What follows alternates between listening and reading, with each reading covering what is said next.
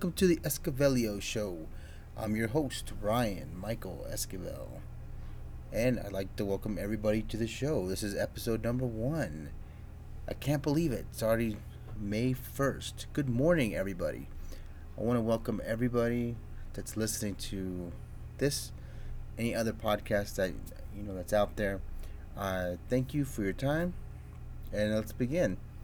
This is the Esquivelio show. What is Esquivelio? First, let's get some stuff out of the way. The show, first four episodes, May 1st. Thank you. Getting all four episodes. And away we go. I'm telling you. I'm pretending that we've known each other for a while. We've known about each other for a while, but we just never. We now this is the time we get to to connect now connect to the podcast.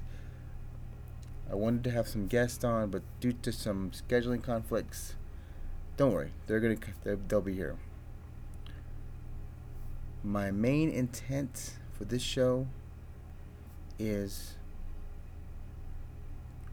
to let you know a little something about myself, or a lot about myself, and then and then eventually we will create this community where it'll be together. Now, to let you know, I did my homework. Got my handy dandy trusty notebook. And I did write some stuff down. See, here the paper is going. Let's see, where was my book? Now, first episode, episode number one. I'm going to tell you who I am, what's my story, and what's my vision for the podcasts. And as the weeks go by, I'll get better of course, doing the podcast. Let's get started. I started with good morning. Let's start with what I'm grateful for. All the things I'm grateful for in my life is, you know, my journey so far to this point that we're getting to meet each other. We're up to about up to about 40 subscribers. Thank you very much. That is a, as just more than I could think of. I was I'd be glad with one subscriber. But now that I got 40, got up my game a little bit. Who am I? It's a question we ask all the time. Who am I? And uh, we don't answer that question until one, we're challenged, two, we're tested, three, we, we're repeatedly tested, and on and on and on. So we, who am I, keeps constantly changing. But I'll, I'll tell you a little story about myself. My story starts in Southern California, where we wound up being a military family, and we wound up in Southern California. Of all the places to wind up in beautiful Southern, Southern California, it's it, it it was practically the best I could think of. Growing up, we'd move every three four years. A military family. I went to high school in Southern California where you know, typical stuff. Graduated, and then I joined the army. Now that was an experience all in itself. I really, to be honest with you, I really didn't think about serving my country and being a part of a larger community. I just had nothing better to do, and I knew my parents couldn't afford college. So I joined the army to be all that I can be. And hopefully I'm not being too loud. If I am, just turn it down a little bit. And what what job could suit me? What job did I always want to be? Well, I'll tell you what I, I, I chose military police. Now, a lot of people don't think that military police, you know, they, they watch movies and they see people arresting people and putting cuffs on somebody and doing police work, you know? And for a very small percentage of military police, that is true. Now, fast forward, go through basic training and AIT, which is their, their school. I become an MP. Well, I become a corrections officer MP. So I get stationed in Fort Leavenworth, um, like the one you see in the movie, the Last Castle. But this is like old, old, old. I joined back in '97, so my my journey starts in 1997, where I got into some trouble, but I didn't get into enough uh, into it. I uh, this the level of trouble that would get get me kicked out. Now, I did roll with the the wrong crew.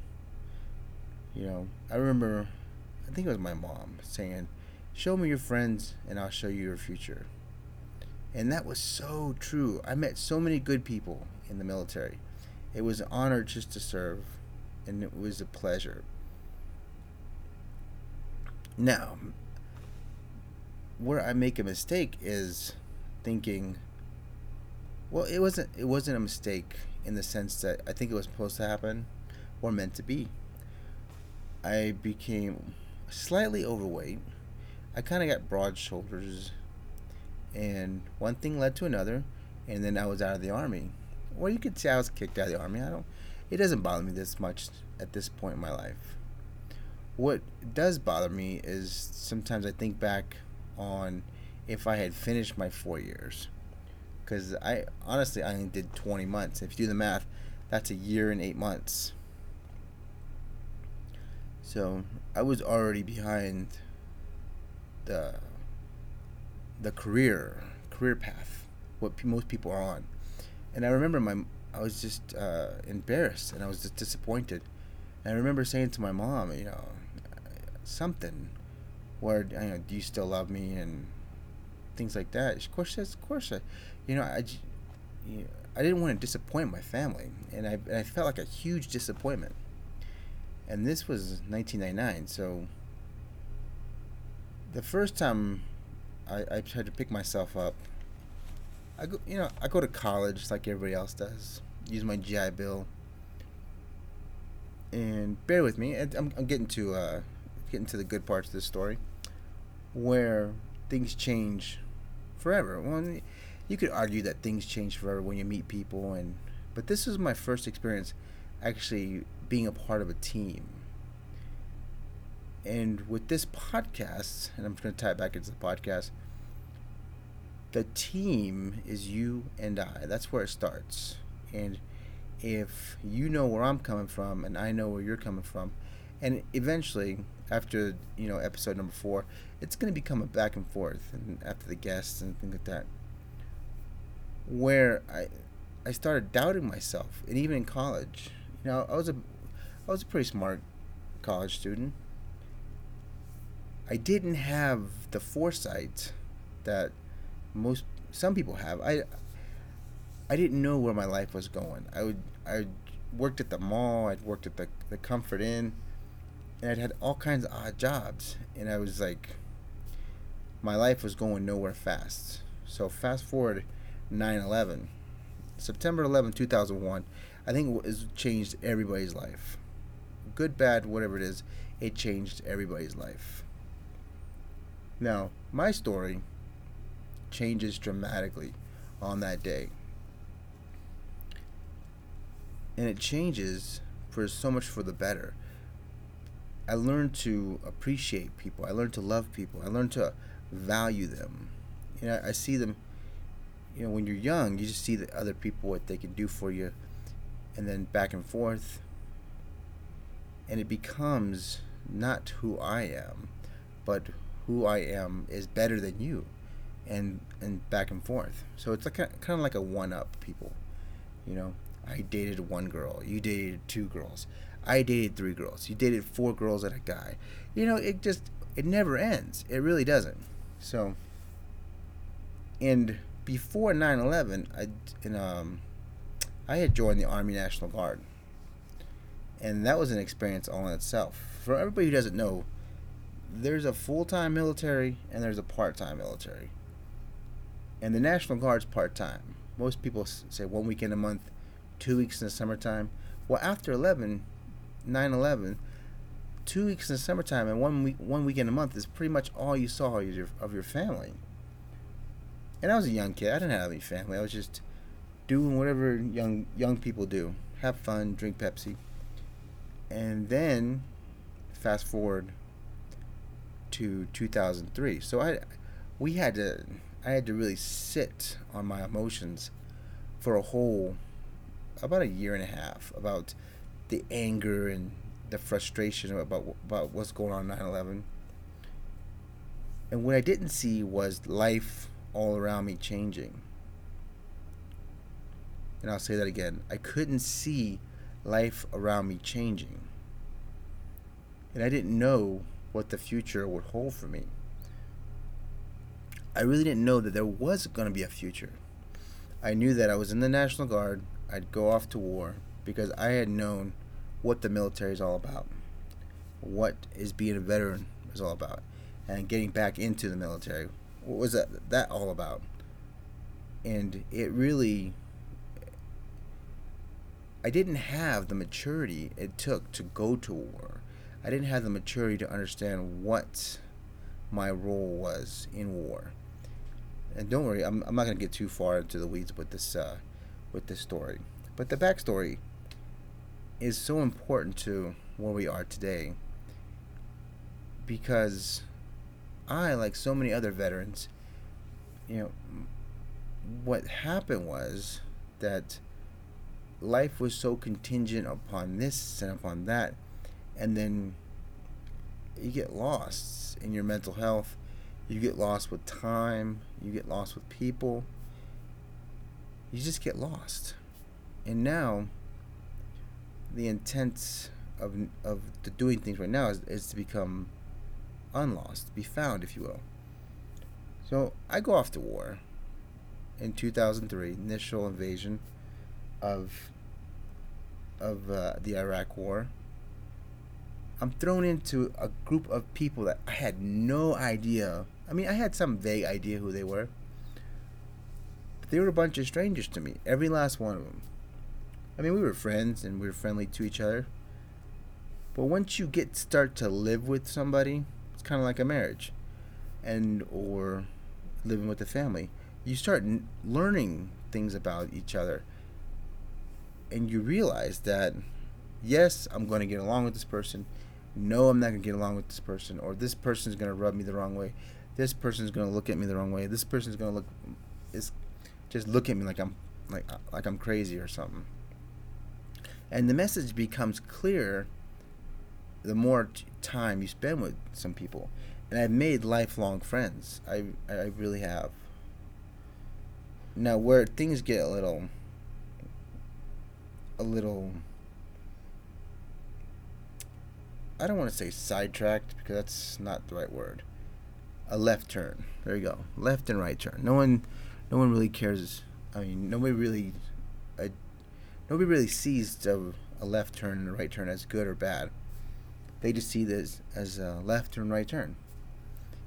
So, what happens was, you know, the war started coming to me, and at great speeds, things started happening and then after after the death of a, a really close and personal friend and roommate you know everything got so real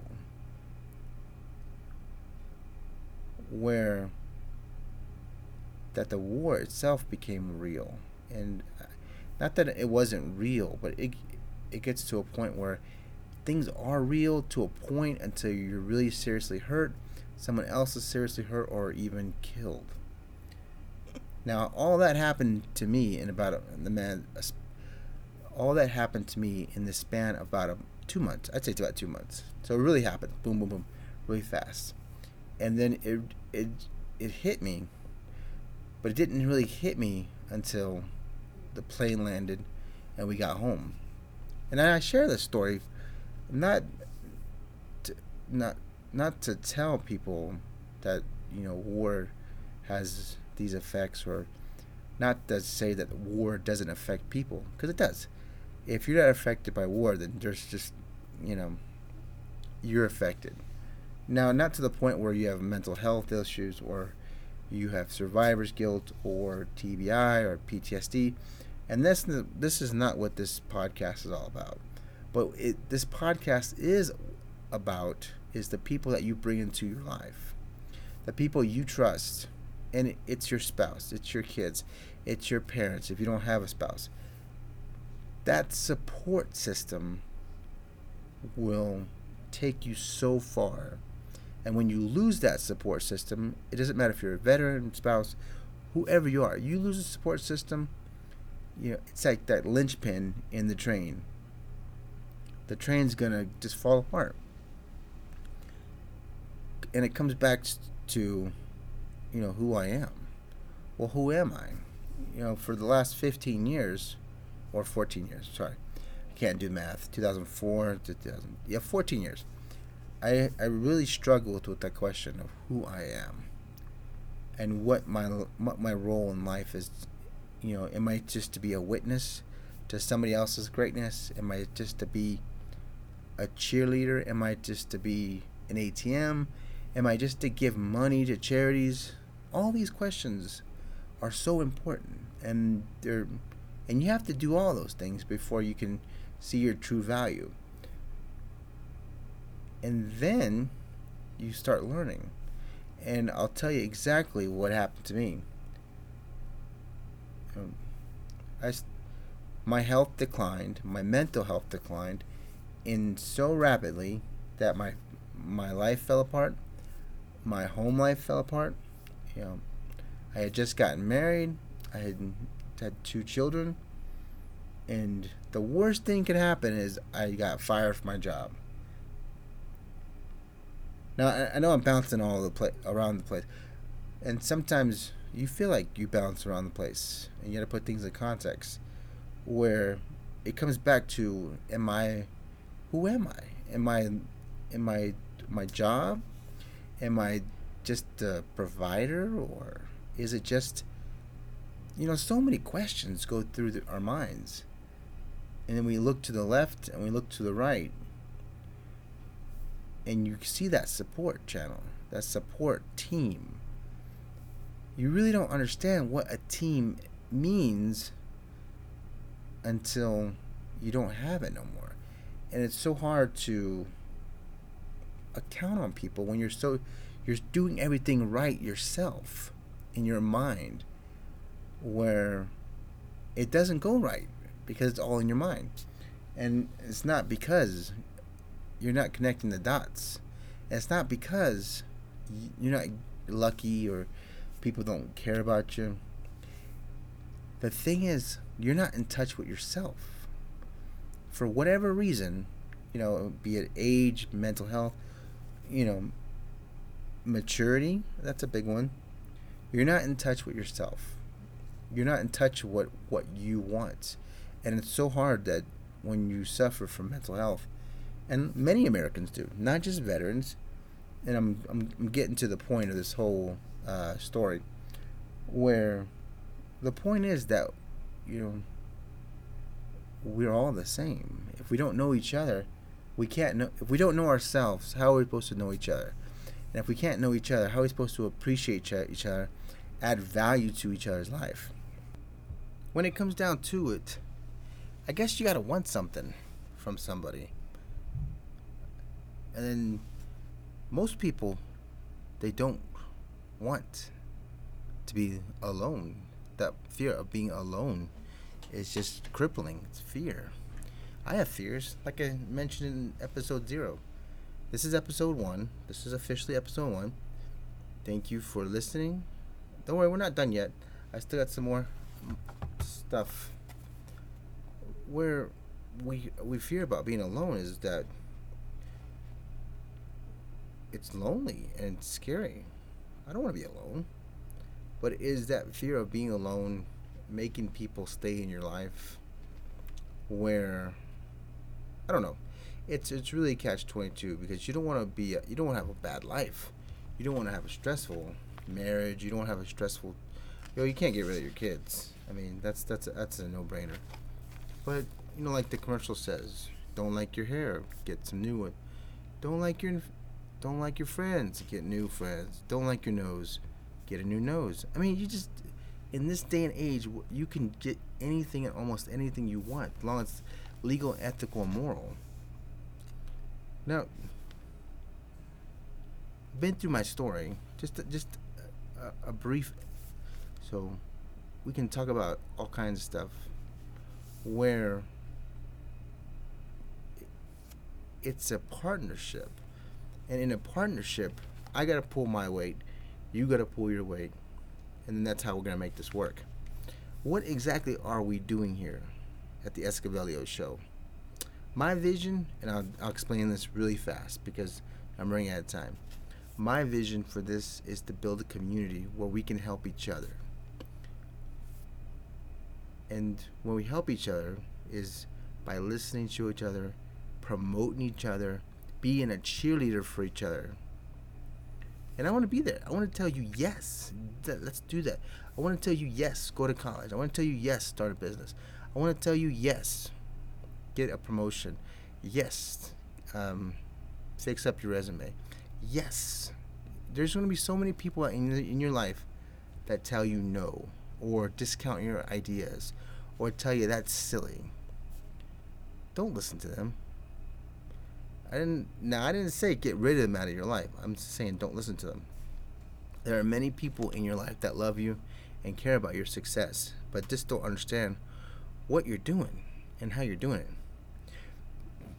Along the lines of my vision, of course, is to sell stuff, make my business profitable. And the only way I'm going to do that is to grow this community by back and forth, forth and back, promoting you, promoting the the mission. The mission. What is the mission here at the Esquivelio Show? Well, one is entertainment, of course. Two is to get you moving, get me moving. Where Henry Ford says said it, if you think you're right or if you think you're wrong, and either way, you're right. So, in your mind, you're doing you're doing everything that you can do, and then some. But the thing is that if you keep doing the same things and getting the same results, good, bad, or whatever it is, the same things are going to happen, the same cycles. And what I've learned over the last, I don't know, six, seven months, that it's a small change in our line of thinking. Not big changes, not, you know, these monumental tasks. It's listening to an audiobook. Oh, speaking of audiobook, I'm a, got my affiliate codes up there on the website. Let me mention the website, ryanmichaelesquivel.com. I named it after yours truly. See, I'm getting a little better at this mic stuff. Go to the website. I would, you know, if I have one call to action is to love yourself. And then after you get done loving yourself, go to the website. And thank you. You know, it just it means so much to me that you took the time out, listen to the uh, first episode of the podcast about who I am, my story, my vision, for the Esquivelio show. In the next episode, we're going to talk about more about how I came up with the, well, I really didn't come up with it, where the, the term Esquivelio came from in episode two. Now, these first four episodes, you're really getting to learn me and who I am, and I'm getting more practice on the mic, microphone, and practice makes perfect. Perfect practice makes an awesome podcast. It really does. The more we do things, the more we add value to other people's life. It's not going to be perfect, and if and if I can leave you with one thing, just one thing, just get started. You have permission. I'm giving you permission, as long as it's legal, ethical, moral, to follow your dreams.